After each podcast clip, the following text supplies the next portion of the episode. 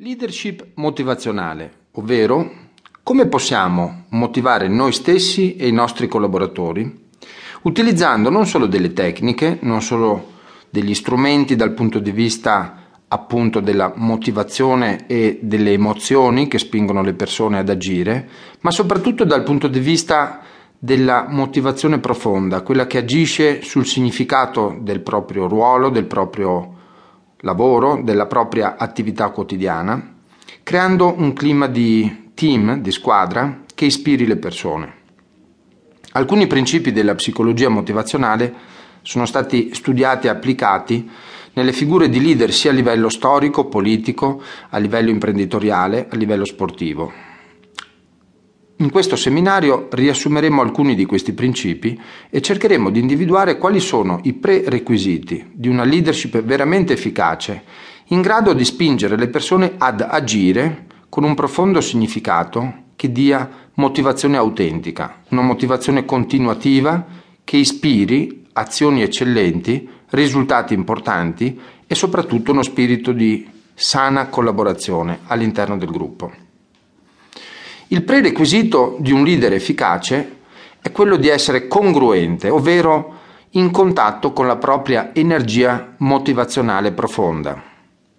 Per congruenza in psicologia si intende quella qualità,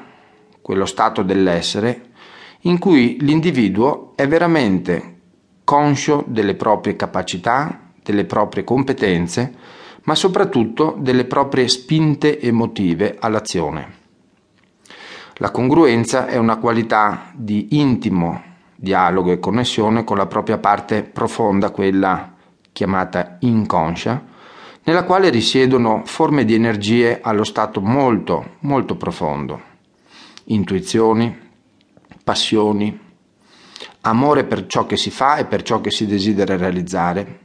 fiducia interiore, capacità di vedere un futuro positivo anche in presenza di situazioni difficili, di ostacoli, di circostanze avverse. Di queste qualità è fatta la congruenza, ovvero quella sottile dimensione dello stato d'animo in cui l'individuo trova fiducia in se stesso attraverso un esercizio paradossalmente molto semplice che potremmo riassumere nel creare visione, visione nel proprio cervello, nella propria mente, una visione nitida di ciò che si desidera realizzare, nonostante magari il contesto la renda a volte impegnativa, a volte difficile e non sempre condivisa, sia dai propri collaboratori che dal pubblico in generale.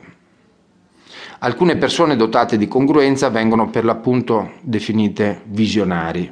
Potremmo citare storicamente figure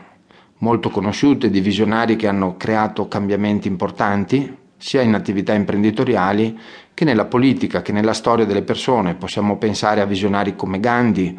Martin Luther King, lo stesso vivente Nelson Mandela, piuttosto che persone in ambito imprenditoriale, Walt Disney, un grande visionario che ha sognato, ha inventato, ha intuito opportunità di business per altri credute assolutamente impossibili. Potremmo citare anche tra contemporanei imprenditori la storia di Steve Jobs, dell'impero Apple e di tutte le applicazioni che questo abile imprenditore è riuscito a creare nell'ambito della gestione dell'informatizzazione e delle conoscenze legate alla comunicazione. Potremmo allargare lo, l'osservatorio a imprese che hanno a che fare anche col settore dei servizi, con il settore della produzione di oggetti tangibili, marchi nell'abbigliamento piuttosto che nella confezione piuttosto che auto e allarghiamo l'orizzonte anche a tutto ciò che oggi piccoli professionisti, imprenditori, riescono a fare nella quotidianità. Persone capaci di vedere un futuro positivo, di vedere il cambiamento, di intuire gli stili di consumo, di intuire i trend, di intuire varianti,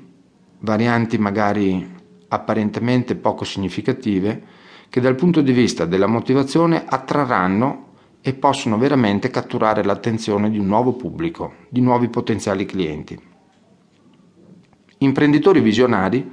manager visionari, sono quelle persone capaci non solo di intuire e vedere nuovi prodotti e servizi, nuove varianti, nuove applicazioni, nuove versioni, nuove opportunità di business, ma di vedere le persone che fruiscono di questi beni e servizi nella loro intima connessione, nella loro emotività con lo stato d'animo positivo.